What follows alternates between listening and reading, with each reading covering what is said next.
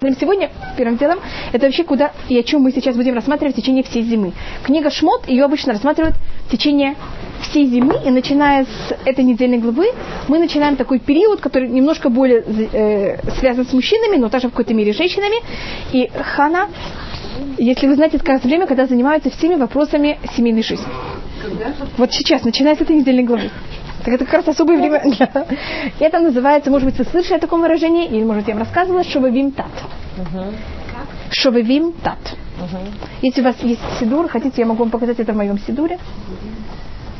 И понятие вообще, э, поэтому принято, что вот все, что связано с, с семьей, внутри семьи еврейского народа, занимается как раз это время года. И есть особый, э, особенно в четверг или в пятницу, есть кто берут, и э, есть особые молитвы, которые для, это, для этих недель написаны. И принято, что э, особенно мужчины в это время занимаются Э, это обычно 6 недель или немножко э, меньше, в которые или 8 недель, которым э, каждый год принято, что мужчины занимаются как-то взять и обновить еще раз все вот эти вещи и вопросы, которые связаны с семейной жизнью. Мне кажется, это вещь, которая полезна для всех. Также, если в течение года есть какие-то 6 недель, когда эти, которые это повторяют каждый год, это как-то влияет позитивно. Теперь я посмотрю, не вижу это у меня в Сидуре. Вавимтат. Кто-то может додуматься, что это такое? Мне тут нет даже несколько написать. Это глав нескольких. Точно, книг, да. это недельный глав книги Шмот. Да. Шовавим Шин – это Шмот, Вав – это Ваира, Бет – это Бо, следующий Бет – это Бешалах, Юд – это Итро и Мишпати. Если это нормальный год, а если это високосный год, тогда есть еще Тат, что это Трумат и так вот, особое, значит, в общем понять, что, какая особость этого, это, это времени, это вот в какой-то мере понятие зимы, чему мы, э, какая особость зимой обычно люди закрыты дома, дома сами. Вы знаете, что происходит, есть какие-то натянутые отношения, и вы с кем-то закрыты в доме, с человеком, с которым, может быть, у вас будут какие-то натянутые отношения, и вы знаете, с чем это может закончиться, как Поэтому у нас, наоборот, это время использовано для этого, и также, конечно, добавочно молятся, чтобы дети были здоровы, потому что это время, когда обычно дети могут э, болеть более, чем в другие времена года. Это, конечно, особый слихот для э, этого времени. Трумат и цаветат. Два тава. Это трума. Если мы уже рассмотрели в общем книгу Шмот, э, у нас есть несколько названий этой книги. Первым делом это называется Шмот. Может быть, мы рассмотрим ее. Что такое Шмот? Это имена. У нас есть книга Барышит. Это начало сотворения всего мира вообще всего все взято вместе. А в книге Шмот, о чем идет рассмотрение, значит, это имена. Что такое имя? На иврите, если вы заметите, Шем – это имя, Шам – это там, и Шамаем. Видите же те же самые корни? Значит, когда я говорю о имени какой-то вещи, я даю имя, скажем, я говорю, что это стул, это стул. Я даю имя этой вещи, я этим рассматриваю, какая, какой потенциал этой вещи. Что такое небеса? Мы рассматриваем обычно небеса как потенциалы всех потенциалов. Насколько эта вещь может вырасти больше всего. То когда мы рассматриваем книги Шмот, это потенциал еврейского народа. Как это, это имена 12 колен, которые сходят в Египет, и в какой-то мере как потенциал еврейского народа берет и воплощается в нашей жизни, и это происходит в книге Шмот. Это одна сторона книги Шмот. Есть, кто рассматривает и называет книгу Шмот также Сефар Шени, у нас есть книга Брешит. Это первая книга, а книга Шмот вторая. И в такой форме книга Шмот как будто не имеет имя, она дополнение и продолжение сотворения мира. Сначала был сотворен физический мир, а в книге Шмот что сотворен? Духовный мир и цель и продолжение сотворения мира. И дополнение этого физического мира, который был сотворен в книге Барышит. Есть, кто называет книгу Барышит, так называет ее Рамбан, так называется также на русском. На русском она называется обычно Исход, или на, на латинском она называется Экзодус. Рамбан так также называет книгу Шмот, он называет Сефер Хагалют Вегагиуля. Книга изгнания и избавления. Мы рассмотрим, почему она так. Есть, обычно, когда мы говорим о избавлении и о Геуля, а мы что себе представляем? Что мы находимся где? А нет, когда мы рассмотрим про Геуля, когда мы уже выходим из Калута, где мы собираемся себя видеть? В каких условиях? скажем, в, вы сейчас, я думаю, встретить, увидите у себя уже в Израиле, в каком-то уже месте. Что да? Что происходит в книге Шмот? Где мы оказываемся? В пустыне. Значит, мы сначала в Египте. Это период Галут. Это понятно, значит, однозначно, в этом нет никаких споров, что такое галют и почему он так назван. Другая часть книги Шмот, она часть, часть Геуля. Нас есть Сефара Галют, как это называет Рамбан, Сефара Галют Вега Геуля. Теперь то, что я пробую рассмотреть, это что в еврейском понятии называется избавление. То, что, что Галют, это понятно, это рассматривает 210 лет, которые мы находимся в Египте, которые имеют очень много этапов, которые как раз наша недельная глава этим занимается. Эти 210 лет можно их поделить на три этапа. У нас есть первый этап, когда евреи сходят в Египет. И сначала они первые 70 лет, если можно так глобально, э, грубо рассмотреть, евреям очень хорошо, тогда еще живет, какой, первые 17 лет еще живет Яков, следующие сколько-то лет еще кто живет из этих 70? Живет еще Юсеф, потом еще живут братья Юсефа, и пока вот все это поколение вымирает, примерно проходит 70 лет. Я, когда я говорю 70, я просто имею в виду треть этих времени, понятно? 210, что я делаю с ними? Делю на треть. Значит, есть первая треть, с которой мы временем очень хорошо, но постепенно становится хуже. Как кто-то из наших тех, с которыми мы пришли в Египет, умирает, положение ухудшается. Потом есть следующее, следующий период, это такой период перепонки, когда нас постепенно начинают порабощать. А потом у нас есть ужасный период, это последний по преданию 86 лет. Видите, я когда говорю о 70, 86 это не совсем 70, но это не такая большая разница. Это ужасный период, когда уже начинают часть из них даже кидать младенца в воду. И нас уже начинают уничтожать. Не просто порабощать, а даже уничтожать. Теперь, откуда мы знаем, что это было 86 лет? Вы знаете, что когда вам плохо, когда вы ощущаете, что вам плохо? В середине, в начале или в конце? Когда человек резк, в самой резкой форме ощущает, что ему очень плохо. В самом начале. Что было и... Что было? Когда он видит контраст. А когда нам очень плохо, знаете, что происходит с человеком? Это такая ужасная вещь, это моя бабушка, папина мама всегда говорила, что это ужасно, к чему человек может привыкнуть. Понимаете, как это? Мы уже привыкаем к этому, это уже рассматривается как норма. Вначале мы еще не согласны с этим, мы сопротивляемся, мы еще, у нас есть чем сравнить, мы понимаем, сколько нам плохо. И вы знаете, кто названа э, в честь этого горя, горя, которое с нами происходит? Это старшая сестра Муше, она называется Мирьям. От какого слова? Мало. Теперь, когда мы выходим из Египта, ей 86 лет. Поэтому рассматривается, что она рождается как раз в какой момент? Когда начинается очень резкое ухудшение еврейского народа. И понятно, что через 6 лет, когда рождается Муше, он рождается, когда ей 6 лет, уже мы явно знаем, что, что делать с мальчиками. Их уже кидают в воду. А до этого есть же период, когда говорят с акушерками, чтобы мальчиков убивали, там незаметно. До этого также есть еще какие-то варианты фараона, как взять и убить мальчиков. Пока он видит, что это невозможно, и тогда он открыто берет и кидает их в воду. Вы знаете, я просто рассказываю, что у нас такой э, постепенный плавный период, и, конечно, последние 86 лет это уже ужасный период для евреев. Если можем рассмотреть глобально, это обещано Аврааму, что еврейский народ будет кигер езараха, какую-то часть мы будем чужестранцы, но только мы будем ощущать себя не в своей стране, не более. Это были первые 30 времени, потом в Авадум нас порабощают, а последняя треть это в Инуотам. Что такое Инуй? Мучения, которые нас мучают, уничтожают, это уже просто уже невыносимо и ужасно. После этого мы начинаем период геуля, мы начинаем период избавления. И э, если вы рассмотрите книги Шмот, какое у нас есть избавление? Значит, мы выходим из изгнания, мы выходим из Египта. И к чему мы, да, приходим в книги Шмот? Значит, понятно, что тут пробую рассмотреть. Что в иудаизме называется избавлением? Мы приходим к горе Синай. Значит, если мы рассмотрим физически, где мы находимся физически? В пустыне. Теперь вы себе видите как место избавления, когда вы находитесь в пустыне? Мне кажется, не совсем так же. Вы хотели сказать Иерушалайм Аблюя, нахон? Нет, нет, вы так сказали так же. Но, как видите, мы называем книгу Шмот Сефера Геуля, хотя мы там остаемся в пустыне. Значит, мы, и мы, это явно место, в котором мы не собираемся там остаться. Почему же это называется книга избавления? Потому что мы избавились Потому что это от, галута. И то, что мы да получили, но, знаете, только избавиться от чего-то, не получить ничего взамен, это очень опасный момент. Это, как это еще хуже, чем вообще ничего не делать. Понимаете, как? Потому что люди ощущают, что они чего-то ушли, но ничего другого не получили.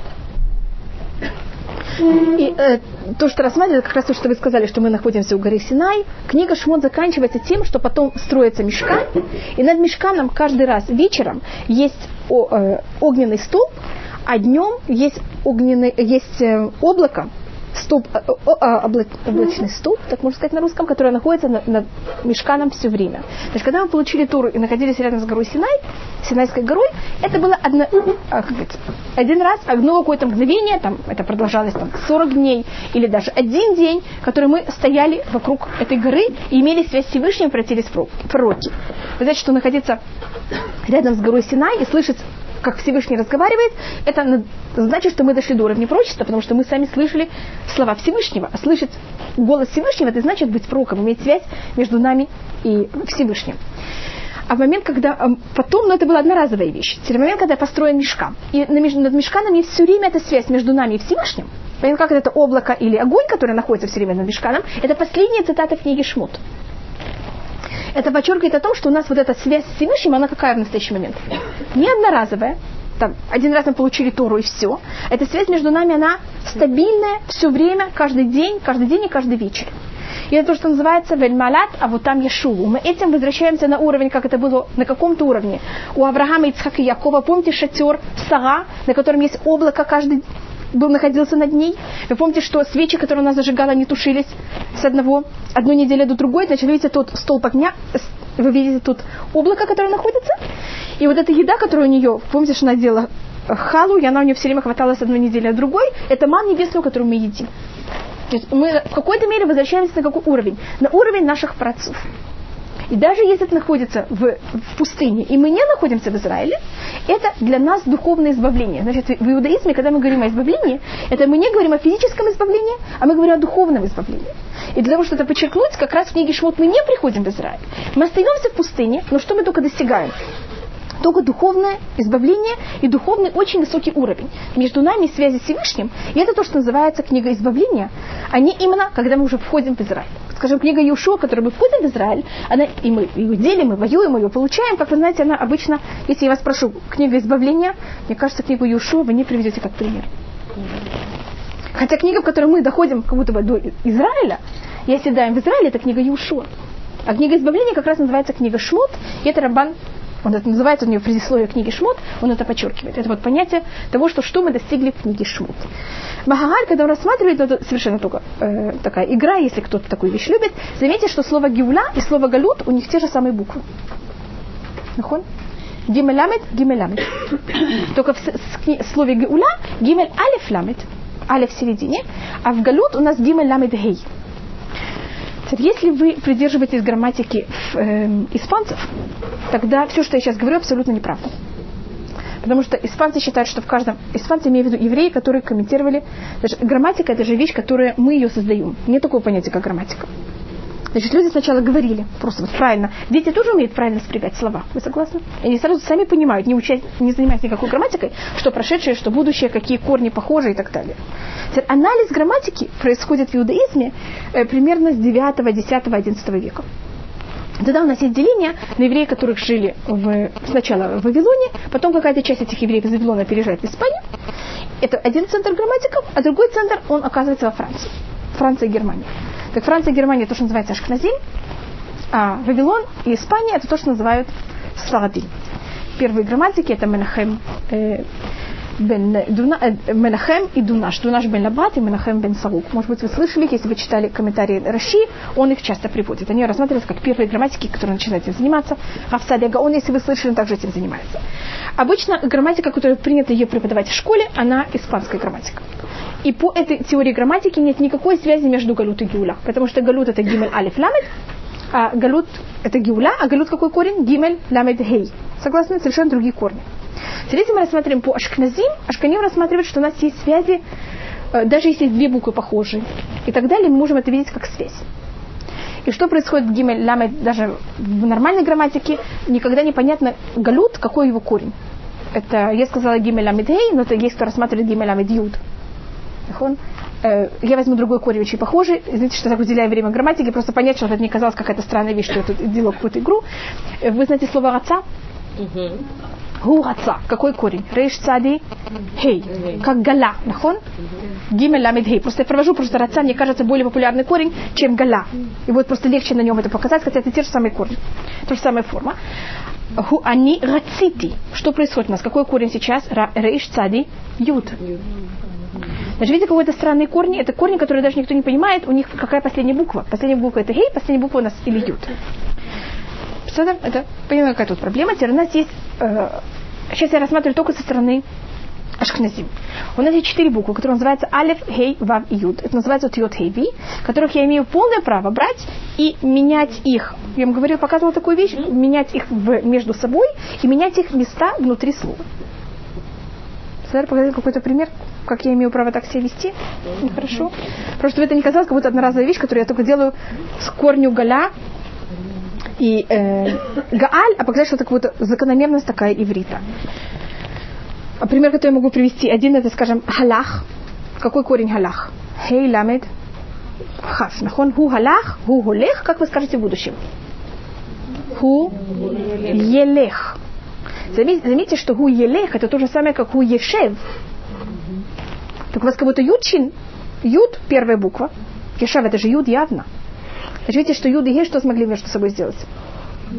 Поменяться. А пример, который другой могу вам дать, вы знаете слово яац?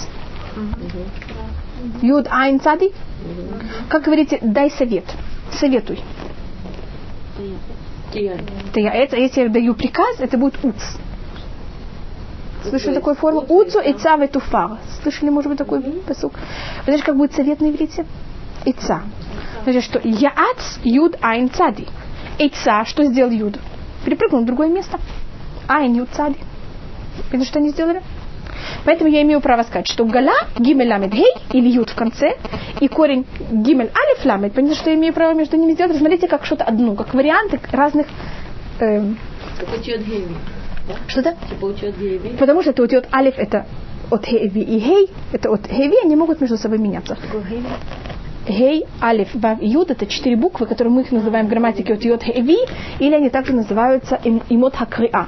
Это четыре буквы, которые, когда их пишете в слове, вы их обычно не читаете, вы их не произносите, а вы пользуетесь им для того, чтобы обозначить какую-то другую букву. Заметили такую вещь, если вы пишете в конце «гей», это значит, надо прочитать это как «а» или как «э». Если пишете в конце «юд», это произносится как «и» или даже в середине. «Вав» это как «у» или «о». Понятно? И они имеют какие-то свои очень особые законы. Они, э, я сейчас не хочу расширить более разговор о них, что такое, какая их не символика, кто это такое. Только очень, между прочим, вы замечаете, что это те же самые буквы, кто составляет имя Всевышнего. Они имеют какую-то свою особость в связи с этим. И рассматривает Магагаль, какая разница между Галя и между Гааль. Галут это когда у вас нет, внутри корня нет алифа. А Гааль это когда что есть в середине корня. Алиф в середине корня. Алиф это может быть Всевышний. Алиф это также объединение между нами. Алиф это же понятие единства. Значит, если вы находитесь все вместе, но вы имеете ссоры и раздоры внутри себя, так мне кажется, даже ужаснее быть в, одной, в одном помещении вместе. А если мы находимся даже не у себя дома, понятно как, то мы находимся на улице, но что мы ощущаем? Единство. Для нас это уже на каком-то уровне гиуля. Поэтому вопрос, это также одно из объяснений, из-за чего мы пошли в изгнание, это за счет того, что была продажа Юсефа, это ощущение, что мы все, что хотели один с другим сделать. Мы не ощущаем никакую связь. И это одно из объяснений, почему Всевышний нас вышел, выслал в изгнание. Вы, должны быть, это ощущаете так же, что когда вы э, здесь находитесь и видите, встречаете еще многих евреев. Да-да. Да-да. Но если вы находитесь где-то, непонятно в каком городе, и вдруг встречаете еще одного религиозного еврея, который в Иерусалиме, может быть, вообще даже не заметили, что он существует. Что происходит вдруг?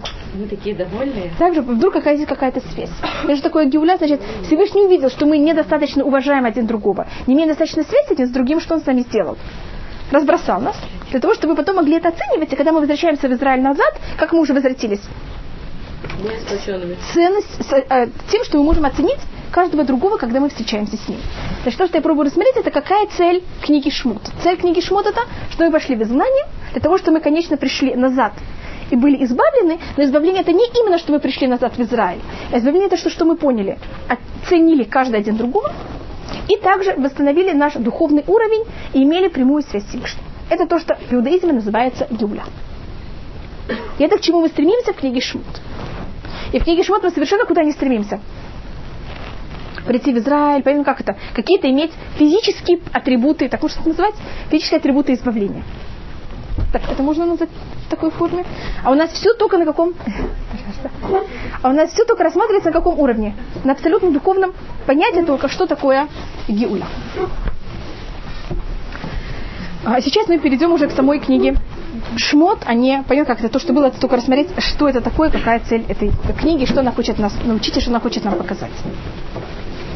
Если мы говорим о женщинах, мы тут в какой-то мере э, женщины, это книга, первая недельная глава книги Шмот, она именно уделяет время, я почти уверена, что вам это очень много говорили и рассказывали, что в книге Шмот мужчины у нас все почти в первой э, нашей недельной главе, мужчины до рождения Муше почти не имеют никакую, как можно сказать, никакой цвет. И они почти не существуют. И даже если они есть, они только идут на поводок, и, извините, что я так говорю нехорошо, может быть, неправильно, как, какой-то женщины. А то, что у нас есть первая часть нашей недельной главы, до появления Муше, мы видим только женщин. Сегодня, когда появляется Муше, у нас уже есть также и Муше.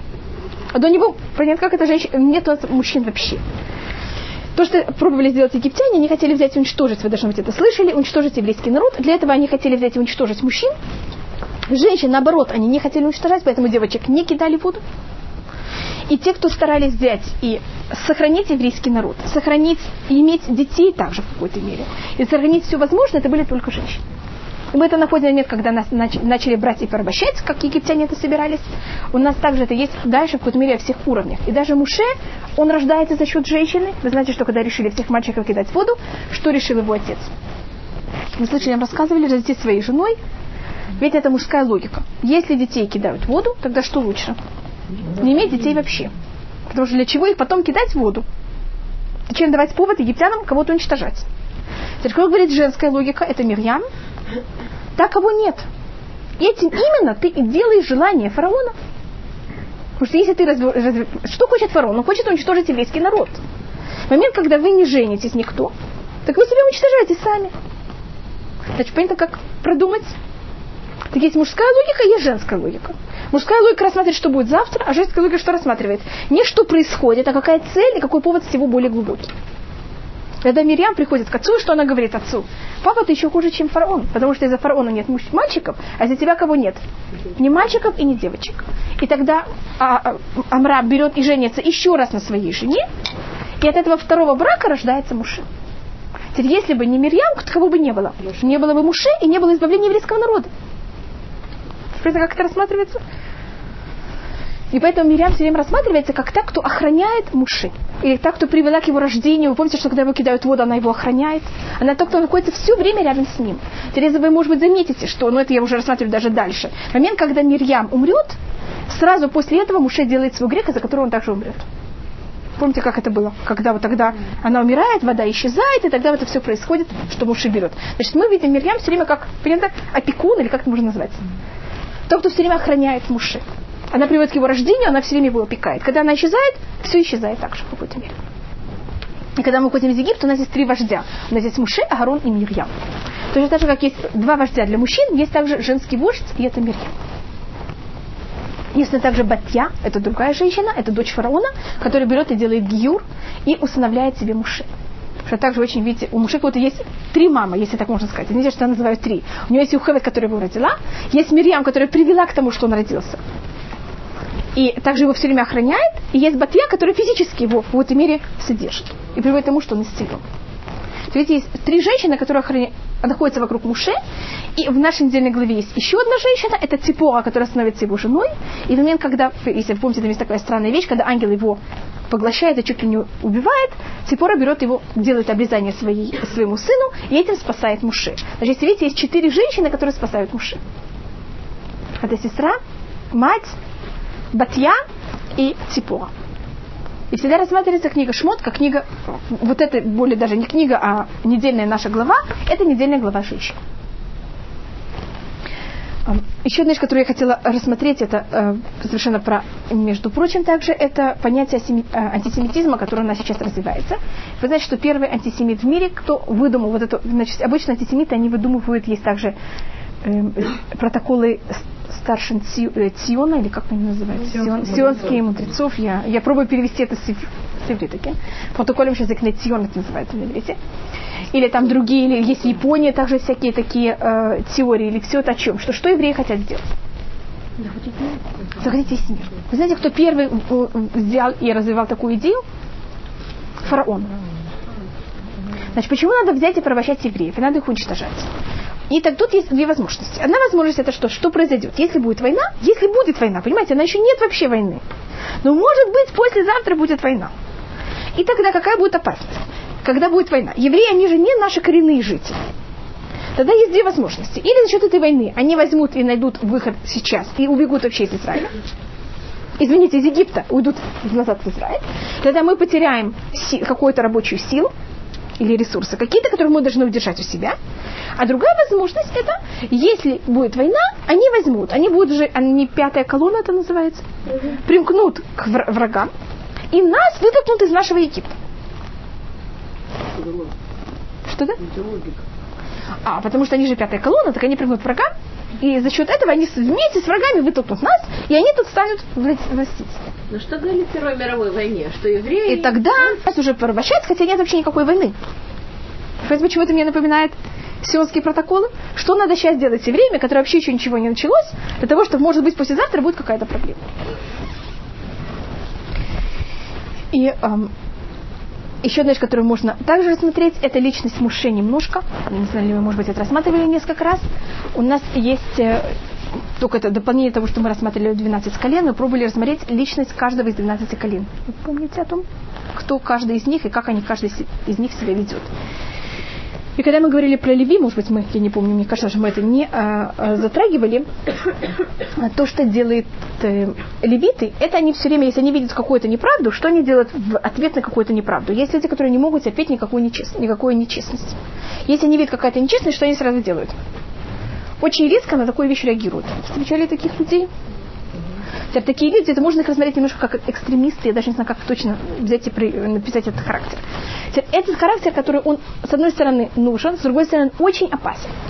Потому что если у вас будет очень много таких людей, вы знаете, что будет вокруг них все время? Споры, раздоры и так далее. Они будут все непонятно во что и как превращаться. Поэтому то, что мы обычно делаем, и то, что делает Тура, это когда мы придем в Израиль, вы знаете, что у нас будут, у левитов не будет своя территория. А что мы с ними сделаем? Разделим их между всего еврейского народа, так как будто все евреи такие немножко заспанные. Им нужно кого? Немножко таких левитов, экстремистов, что, что они делали всех нас? Они как-то держали в какой-то форме. Но если их слишком много вместе, это очень плохо. Мы посмотрим сейчас Муше как представителя этого колена. И мы можем также рассмотреть, что в книге Барыши колено Леви всегда себя ведет неправильно. Даже вот в прошлой недельной главе, когда, которую мы только рассмотрели по Вайхей, Яков, когда он благословит 12 колен, он колено Леви не благословит. Он их, наоборот, рассматривает совершенно негативно. В книге Шмот Левиты, колено Леви прожило дольше всего. Леви сам прожил, он жил 137 лет. Вы знаете, что Иосиф жил 110. Значит, Леви прожил 27 лет больше, чем Яку, э, Йосеф, и его влияние на колено было намного более сильное, чем всех других колен, так как все другие колена прожили намного меньше. И поэтому он повлиял на своих детей, потому что вы знаете, что их влияние от Египта было намного менее, чем у всех других. И когда нас послали, значит, а евреи, есть такая слабость, что мы все время хотим проявить нашу лояльность к нашему новому месту жительства. Зачем такую вещь? Мы всегда более русские, чем все русские, или более хотим это все время проявить. А как раз нас все время подозревают в чем? Что мы хотим вы, видеть, как выгнать египтян и хватить их страну, а мы с своей стороны что хотим? Наоборот, египетскую культуру взять и возвысить непонятно куда и как. И это у нас происходит в каждой стране, в которой мы находимся. А Леви, так как он жил дольше, то, что он пробует сделать своим коленом, это он сказать им, вы знаете, что они египтяне, мы евреи, идемте будем в нашем Гошине, сидеть их спокойно, заниматься нашей туры, а что происходит с Египтом, нам все равно. Даже вот первое понятие того, что мы, наши отношения с другими странами и другими э, цивилизациями, другими культурами, у нас же, как вы понимаете, начинается в Египте. Как говорит Мидраш, все время, что мы жили спокойно, мы занимались своим, они занимались своим, мы жили в Гошине, куда нас Иосиф послал, они, э, египтяне жили в своем Египте, не было никаких проблем. В момент, когда евреи начали выходить из Гоши и посещать, Мидраш это называет театраот, векиркасаот. Что такое театраот, надо переводить? Киркасаот это имеется в виду цирк. Знаете, что С э, на латинском, оно может также рассматриваться как К, на иврите это говорится всегда как К, на русском это рассматривается как Ц. Знаете, это на английском, по-моему, тоже это может быть, или бывает так, и бывает так. Э, скажем, на иврите, на русском говорят Цезарь, на иврите говорят Кисар.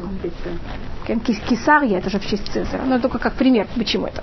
Так когда евреи начали взять и посещать Киркесаот в Вететраот, тогда египтяне начали говорить, ой, они нам заполняют весь наш Египет. Куда мы только не поворачиваемся, всюду евреи. И тогда надо как-то спасать Египет от евреев, надо их взять и поработить, а то нам просто не возьмут и испортят всю нашу египетскую культуру. Тогда их начинают брать и порабощать. Теперь левиты в этом не участвуют, так как евреев порабощают сначала совершенно э, непринудительно, и поэтому, кто не приходит первый раз на работу, кто в этом не участвует, их оставляют совершенно спокойно. Поэтому колено Леви вообще не участвует во всей этой работе. И также Муше в какой-то мере, как левит, он, даже если бы он не был усыновлен фараоном, он не должен был в этом всем участвовать. И когда Муше, значит, хочу рассмотреть его вот это качество, такого же, как левит, оно уже исправленной форме. Понимаете, как это есть в книге Шмот, колено леви справляется. В книге Берешит оно в какой-то мере имеет этот же характер, только он как будто не отесанный. В книге Шмот он начинает быть отесан. Но проявляется те же самый характер, только, понимаете, мы не можем менять свой характер. Мы только можем что делать своим характером? Проявить его позитивно или наоборот. А, он находится в доме фараона, сейчас открывается дверь, и он выходит, он вырос. И он видит, как один египтян бьет еврея. Как вы понимаете, вокруг есть энное количество кого? Других евреев. Никто не реагирует. Что делает Юс, э, Муше? Как вы это можете терпеть? Убивает. Теперь замечайте, что то же самое вещь, что если Юсеф сейчас опасен для отца, что надо сейчас делать Юсефу? Продать его в рабство или убить его. Понятно, что я пробую показать, это тот же самый характер, только здесь как вы, для какой, в какую сторону вы берете это направляете. Что это? Это не было инициатива Помню дальше, это была инициатива Шимона и Леви. Напрямую Моше это не Да, случай это не случай. Ну, скажем, убить город Шхем, когда они взяли и затронули Дина, кто вышли это сделали? Шимон. Шимон Леви. Значит, видите, то же самое. Значит, если затронули Дина, что надо сделать? Убить город Шхем. И это вышли Шимон и Леви. И сейчас какой-то египтянин бьет еврея. Что надо срочно сделать? Убить египтянина. А потом дело идет дальше, он на завтра выходит и кого видит? Еврея, который бьет еврея. Надо снова вмешиваться. Его уже чуть не убивают. Понимаете, они доносят фараону, все это доходит, Муше должны убежать. Он убегает в Медьян, он видит, как выходят девушек, пробует набрать воду, их там отталкивают, они снова какая-то борьба. Он уже обжегся, так же. Что бы вы сделали на его месте? Вмешиваться еще раз или нет? Вмешиваться. Как вы считаете? Не стоит, так же? Что делает Муше? Вмешивается.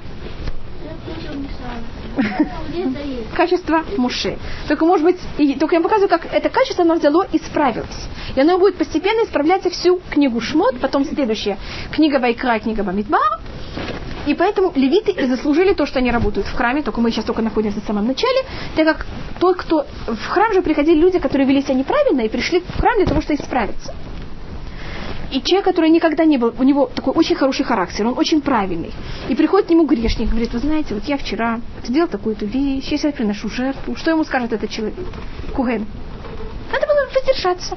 Как ты мог так себя вести? А если это Леви, что он скажет?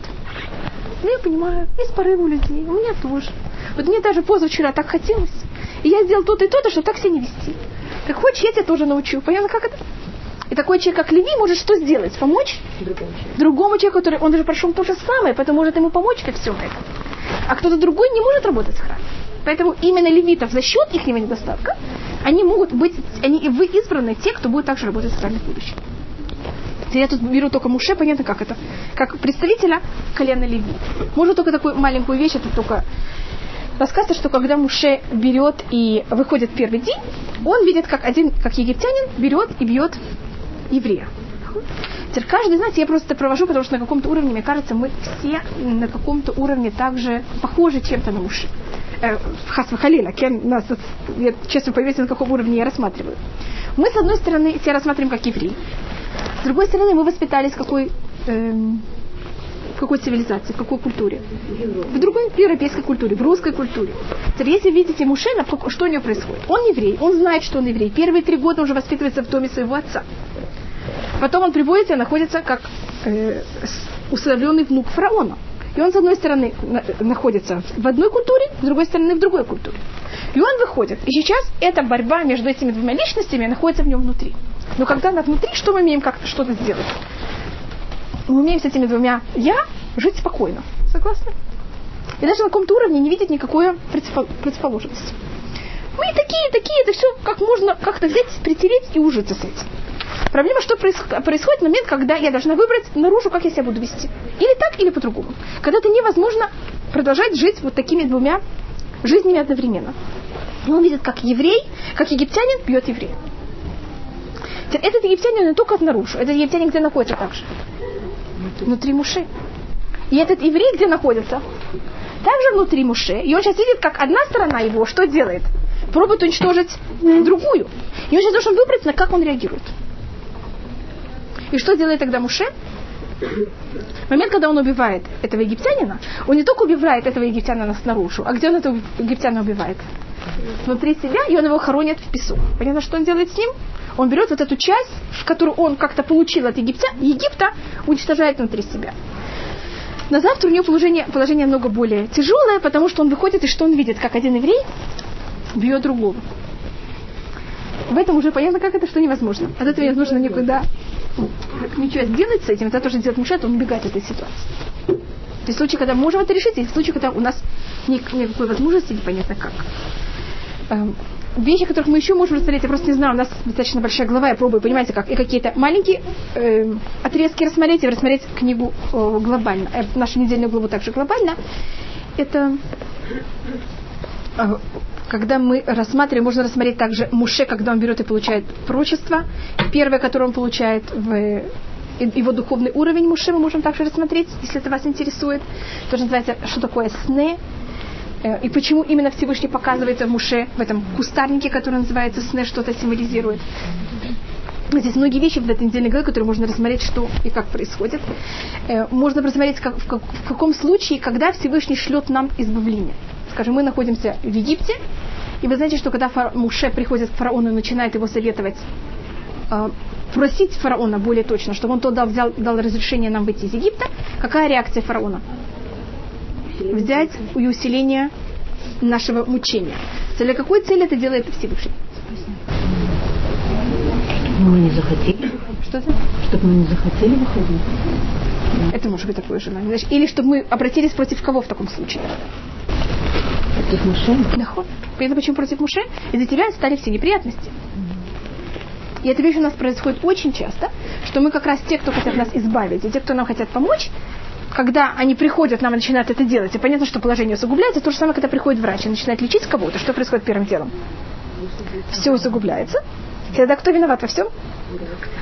Врач. Понятно, почему это рассматривать то же самое, как Муше? Теперь есть две вещи. Вопрос, как среагируют евреи, и как они будут отвести себя к Муше. Есть еще одна вещь, это, что когда мы находимся в, какой-то, в каком-то изгнании, мы верим не, пожалуйста. Это сравнение, скажем, которое я могу дать. Я, э, я не хочу говорить имена людей, Хасвахалиля, и что, не нам быть в этих ужасных испытаниях. Но вы знаете, что были люди, которых Сталин давал приказы, чтобы их казнили, и они последние их не слова на устах были за жизнь, за, за жизнь Сталина. Вы слышали, может быть, такие вещи?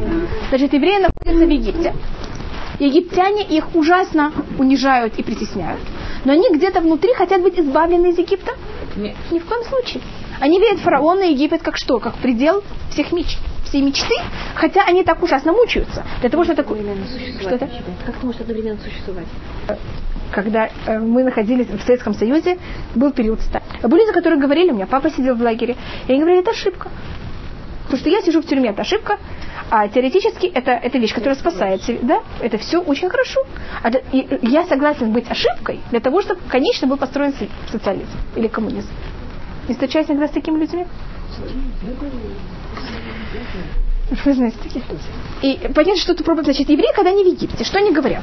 То, что египтяне нас порабощают, это правильно. Самая главная цивилизация мира – это Египет, мы перед ней преклоняемся. Тебе надо понять, что когда мы выходим из Египта, может быть, вы слышали, что по одному мнению пять шестых, по одному мнению даже еще больше, остались в Египте. Знаешь, очень большая часть евреев, одна, эм, одна, четыре пятых, извините. Четыре пятых остались в Египте, в Египте, и только одна пятая вышла из Египта. Они не хотели выходить. Я должна доказать, и то, что я пробую доказать, это, что евреи не хотят выходить из Египта. Теперь то, что Всевышний хочет, это, что это одна пятая хотя бы поняла, что надо выйти из Египта, и что Египет плохой. Евреи этого не понимают. Теперь вам кажется, когда вы читаете, что понятно явно, что они хотят убежать из Египта, и понятно явно, что там ужасно плохо. Понимаете, что я пробую вам доказать? Что это совершенно не совсем так. Значит, если евреи бы так понимали и так ощущали, они бы не были там, это не, их ощущение знаний было не такое сильное. Почему это происходит? Не, нежелание открыть глаза, не знаю, там, ну что? Если мы не, у нас нет веры Всевышнего и всего, у нас есть преклонение перед какой-то великой культурой. И мы тогда хотим брать и быть часть этой культуры. Человек всегда хочет быть часть большинства. Он не хочет никогда быть часть меньшинства. Это уже психологические стороны, почему и как. И это одно из самых ужасных порабощений. Понятно, почему это так рассматриваю? Что быть порабощен физически – это один уровень, быть порабощен психологически – это намного ужаснее. Евреи входит не только физическое порабощение, а психологическое порабощение. Мы даже всегда рассматривали, что когда мы находились в Египте, мы были как младенец в утробе матери. Что происходит с младенцем в утробе матери? Он ничего не имеет своего. Он все, понимаете как, все воспринимает только через вот эту великую мать Египет. Или когда мы находились в Советском Союзе, снова мы не были совсем как младенец в утробе э, русской культуры, но чем-то как-то мы стали в какой-то мере тоже что-то вроде этого. Да? И, просто, и когда у нас нет ничего своего, то мы воспринимаем все на базе какой-то другой культуры. Тогда еще также нет такого резкого понятия еврейского народа, как сейчас, после того, как мы стояли у горы Синай, поэтому все тогда намного сложнее, чем сейчас. И тогда что происходит? Когда Всевышний Муше приходит, и начинаются в ответ, как реагирует фараон, как вы помните? Что делает фараон в ответ? Кто-то помнит? Вы сказали мне. Он берет и очень тяжело реагирует. Значит, он запрещает, чтобы даже выдавали им вот этот каш. Помните эту солому? Положение евреев ужасное вообще. И тогда что делают евреи? Что вы делали на место евреев? Кому? А, это сейчас вы... Фараону. Вы, вы видите, вы уже слишком... Мнению тогда там в Авирам, они идут фараону. Говорят, фараон, пойми, это ужасно, что с нами происходит. Что да? Мы не виноваты. И, и пойми, что мы, мы не виноваты. И, конечно, ты великое там с, э, солнце народов, или как там можно его назвать по-другому, ты же, конечно, этого не имел в виду, ты просто не понимаешь, что происходит. И тебя просто манипулируют, а мы тебе хотим взять открыть глаза. И только когда фараон им говорит, нет, совершенно нерпимо, ты нерпим, это просто вы слишком ленивы. И вы занимаетесь глупостью. И вот вы должны специально работать для того, что работа вам откроет глаза, понятно, как то у вас перестанет очевидно какие-то желания на выход. Только тогда, когда у них нет никакой возможности за что-то зацепиться, значит, Всевышний нам пошлет наше избавление. И это было, когда мы были в Египте. То же самое без Раташем сейчас, когда у нас не будет ни малейшей надежды ни на кого другого. Пока у нас есть малейшая надежда на наше атомное оружие, на Америку, на фараон. Понятно, почему я тут привожу фараона? Всевышний не вмешивается и начинает нас избавлять.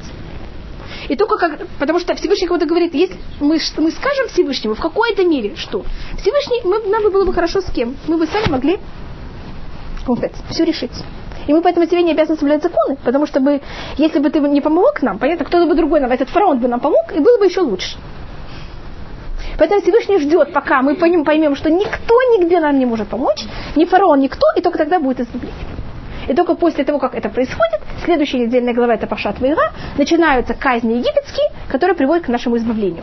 Теперь, нам было логично что рассмотреть, что Муше приходит, и что начинается сразу? Египетские казни, и сразу начинается избавление. Как вы замечаете, Муше происходит. И что происходит? Наоборот, очень тяжелое усугубление в еврейском народе. И последнее, что нам рассказывается, это что вожди еврейского народа приходят к фараону, фараон их, как можно сказать, откидывает, и только тогда Всевышний начинает брать и нас избавлять. Значит, понятно, что я тут пробую просмотреть, почему, для какой цели это, это было в Египте, и это, просто я вам говорю, как считается, что будет каждый раз, в каждом нашем этапе избавления. Так это также э, вещь, которую я хотела э, немножко рассмотреть.